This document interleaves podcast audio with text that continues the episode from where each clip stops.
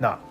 牛乳でスマイルクリスマスって知ってる？なんだよ。応募した？牛乳でスマイルクリスマスって。ああ、俺はちょっと待って、言わないで。当てる。あ、そう？当てる？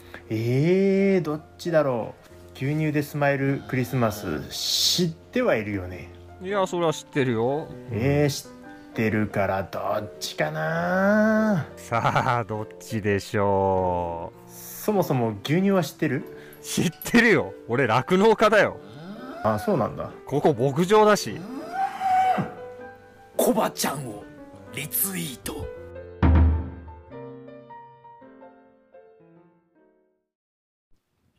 はい、どうも皆様こんにちは。岡山コバシーランドのコバちゃんでございます。この番組はユーター酪農家のコバちゃん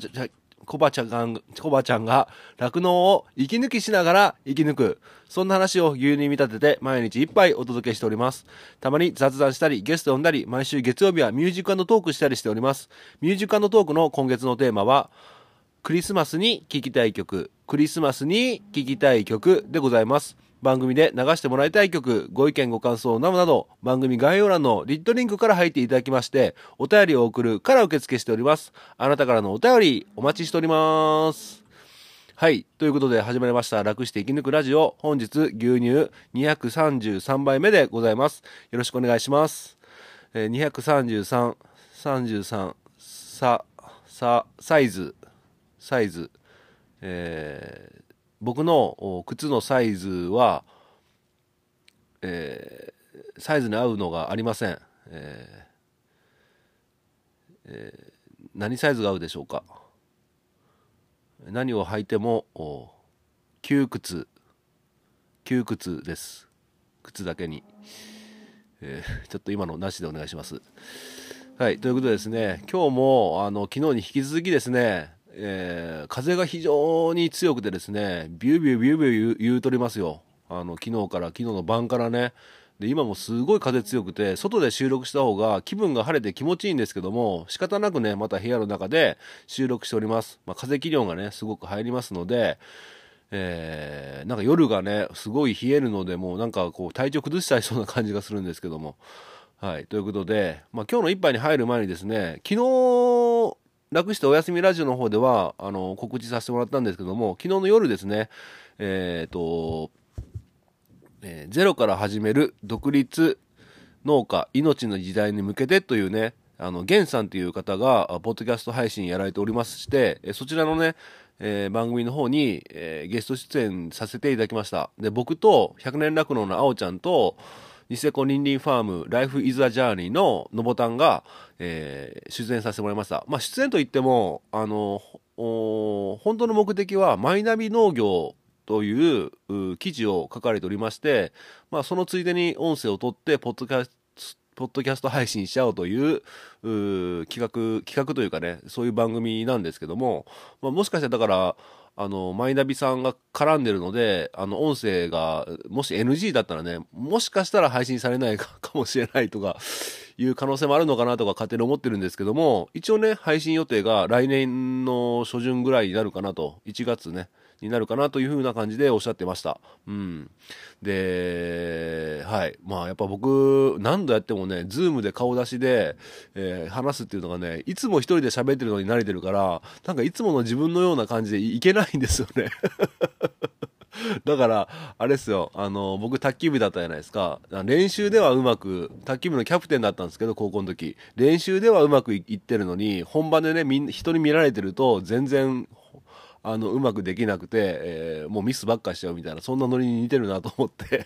なかなか人間力っていうのが成長しないなと思いながらも、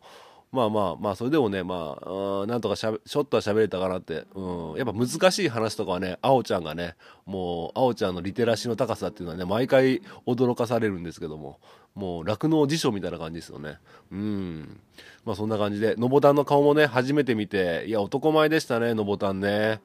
いや、僕の想像してた通りの好青年でございました。いや、のぼたんの芯から明るいっていうね、明るい、まあ暗い部分もあるんでしょうけども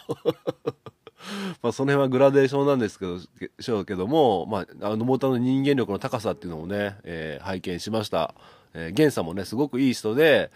いや、酪農のことに対してね、問題意識を持って行動していただいているってことがね、いろいろ提案もしていただいて、非常に勉強になりました。はい。どうもありがとうございました。ということでね、また近くになったら、告知させてもらいたいと思います。また来年になると思うんですけども。あともう一点ですね、今日、安富牧場さんから、クリスマスアイスケーキの、ハッシュタグ牛乳でスマイルプロ、ハッシュタグ牛乳でスマイルクリスマスで、安富牧場さんから、なんと、以前ね、お話しした通り、クリスマスアイスケーキをご提供いただきまして、アイスケーキ、なんで、クリスマスに食べたいよねってことでね、本来でしたら24日に、配信される僕の動画付きのツイートをフォロー&リツイート、いいねしてくれたら商品が当たりますよっていうことなんですけども、今回はね、フライングジャブ企画ということで、安富さんのご提供していただけるクリスマスアイスケーキを1名様に当たるということで、今ね、ツイートの方しております。で、続々とね、いいね、フォロー、ついております。フォローって、リツイートか。まあ、でもね、もうちょっといくかなと正直に思ってたんですけども、今のところちょっと緩やかな感じ。緩やかな感じなんですけども、1名様に当たるということでね、ぜひぜひお願いいたします。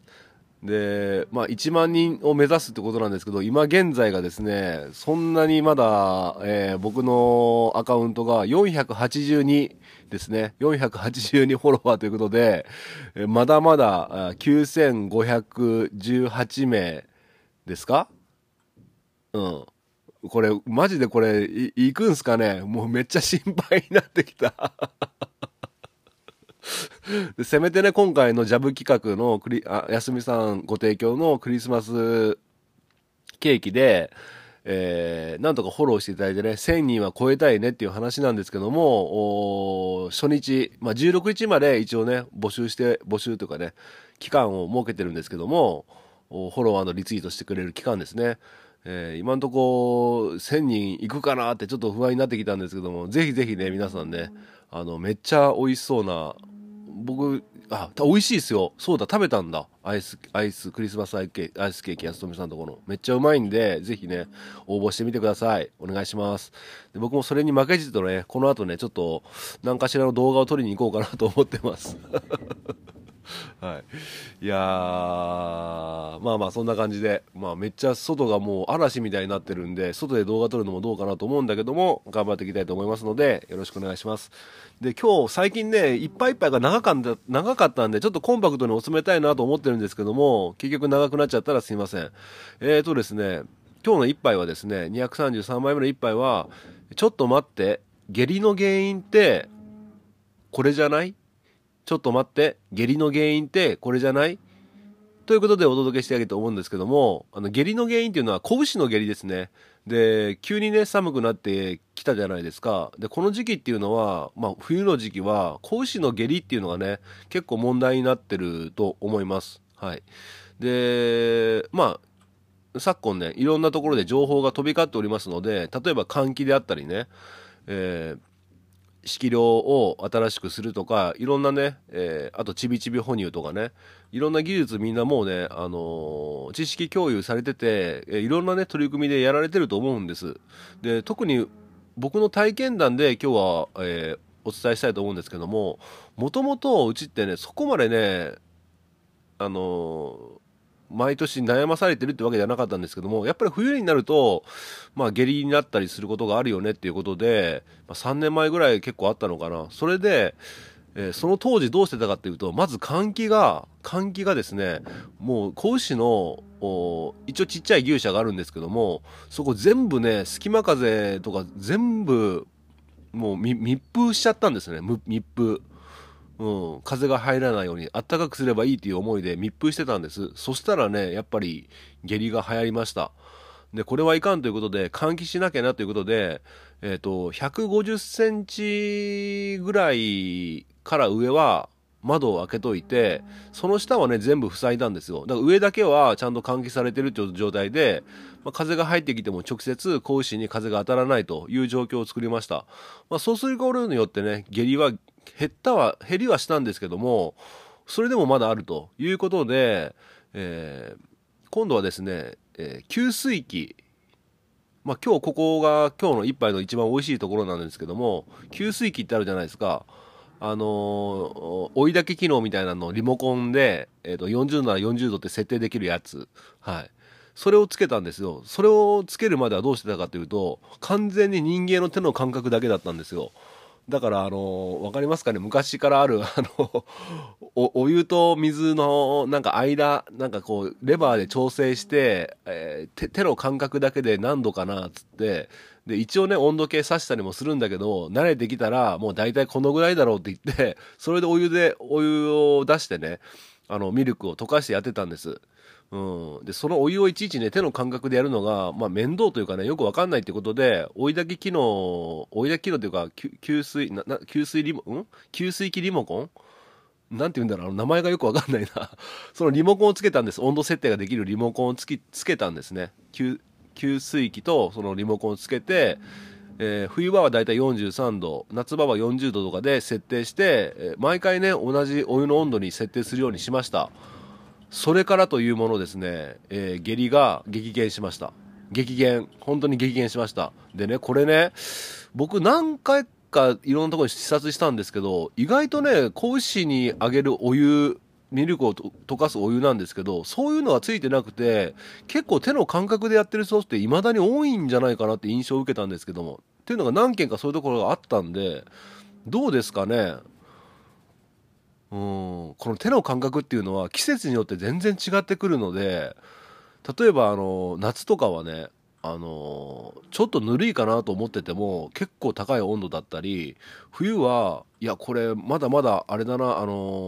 たいなと思ってても結構逆か、あったかい温度だったり、手の感覚って信じれるようで信じれないんですよね。季節によって感覚が変わっちゃうんで。でもそういう温度を、設定できるやつをつけてれば、いつでもね、まあ機械が壊れない限りは同じ温度を出してくれるということで、講師もね毎回同じ温度で、牛乳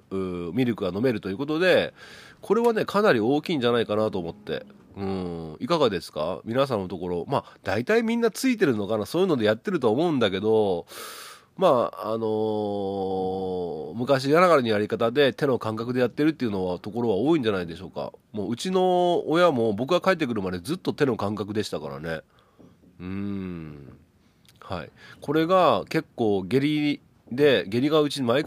年出るんだよねってところは、そういうのも見直してみたらいかがでしょうか。まあこのご時世いろいろ投資するのはきついと思うんですけども、まあ、これにおいては投資する価値があるかなっていうふうには思っています。まあ、そこまでめちゃめちゃ、まあ、莫大に100万200万かかるもんじゃないと思うんで、まあ、10万15万とかでできるんじゃないですかね。なのでこれは非常におすすめでございます。あとね補足なんですけど、もう1点、強化保育から通常保育に変えたんですね。まあ、あるメーカーさん、もうどっちもねすげえ有名なメーカーさんの強化保育からすげえ有名なメーカーさんの通常保育に変えたんです。それも大きかったなと思って、やっぱ通常保育をすることによってもう下痢みたいなのはなくなりましたね。で一番大きかったのが離乳した時の離乳ショックっていうんですかね。強化保育してる時はどちらもね2ヶ月で離乳してるんですけども、強化保育も2ヶ月で離乳、通常保育も2ヶ月で離乳だったんですけども、強化保育の場合、まあ、徐々にね下げてって、最終的にはお湯にして離乳するっていう形でやってたんですけども、やはりね最後のスターターの杭が、なかなか食ってくれない個体が多くて、しかもですね離乳した途端ですね、離乳ショックっていうんですか、結構泣いたりとか、徐々に下げてってるんですよ。段階的に下げてってるにもかかわらずすげえ泣いたり、もうその後毛がバッサバサになってね明らかにこう食べるものが変わっちゃっておかしくなっちゃうみたいなことが見受けられたんですけども、やっぱ通常保育にするともう最初からねスターターの杭が非常にいいので、もう哺乳してから1ヶ月後ぐらいからもう1キロぐらいはスターター食べてたっすね。食べますね今の子は。で草も一応ね、輸入乾燥になるんですけども、裁断した草もね、最初から与えるようにしてます。まあ、もみ殻とかね敷料とかを誤って食べないように、ちゃんと草もねいつも食べれるような状態にしていますね。まあそんな感じで、で通常保育離乳するときは全然もう離乳する1週間前ぐらいから2キロぐらい食べるようになってるから、もう離乳しても全然泣いたりとかっていうのはほとんどなくて、血剤もいいままっていう状態ですね。だから僕的には、まあ、強化保育いいよいいよっていう話をよく聞きますけど、うちの牧場には、通常保育が合ってるなっていうふうに思います。でプラスね、あと保険として、スプーン1杯分の制菌剤は入れてますね、ミルクに。うん、まあ昔は下痢になったら制菌剤を飲ませるってやり方をしてたんですけども、今はね保険として、毎回、スプーン朝晩で2杯分か1杯ずつ制菌剤を混ぜて、まあ、これも有名なメーカーさんの制菌剤を混ぜてやっておりますということで。これから下痢の季節になりますけども、何かね僕が今話した内容で思い当たる節がある方は検討してみてはいかがでしょうか。まあ、具体的なメーカー名とか聞きたい方は DM いただければお示ししますので、まあそれが合ってるかどうかっていうのは個々の牧場によって違うので、完全におすすめはできないんですけども、僕はこれにしてよかったなっていうふうに思っております。はい、そんな感じで、もう外めっちゃ寒いからもう出たくないんですけど、ちょっとね、早めに終わらして、また夜ねコッティさんとあおちゃんと収録したいなと思ってて、一応10時には終わらしたいと思うので、また早めにね早めの行動で早く終わらそうと思っております。そんな感じで今日は終わりたいと思うんですが、間違えた。あ、今日お便り紹介するの忘れちゃった。1個だけ紹介していいですか。最後に普通は最初に今日紹介するんですけど1個だけ早くすぐ終わるんで、はい、じゃあ紹介します。小腹ネームシロテアンからいただきました、年齢空欄、性別空欄、お住まいの地域空欄、どちら様ですか空欄で普通おたが届いております。このシロテヤンっていうのはスタンド FM でフォローしてくれてる方ですね。最初からフォローしてくれてて、シロちゃんなんですけど、なぜかシロテヤンとかって自分で名前変えたりしてるんですけども、その方から、お便りいただきました生き抜くラジオの方にお便りいただくの初めてですね。はい、じゃあ本文読まさせていただきます。黒テヤンの方がギャグセンス高かったね。以上です何なんすかこれ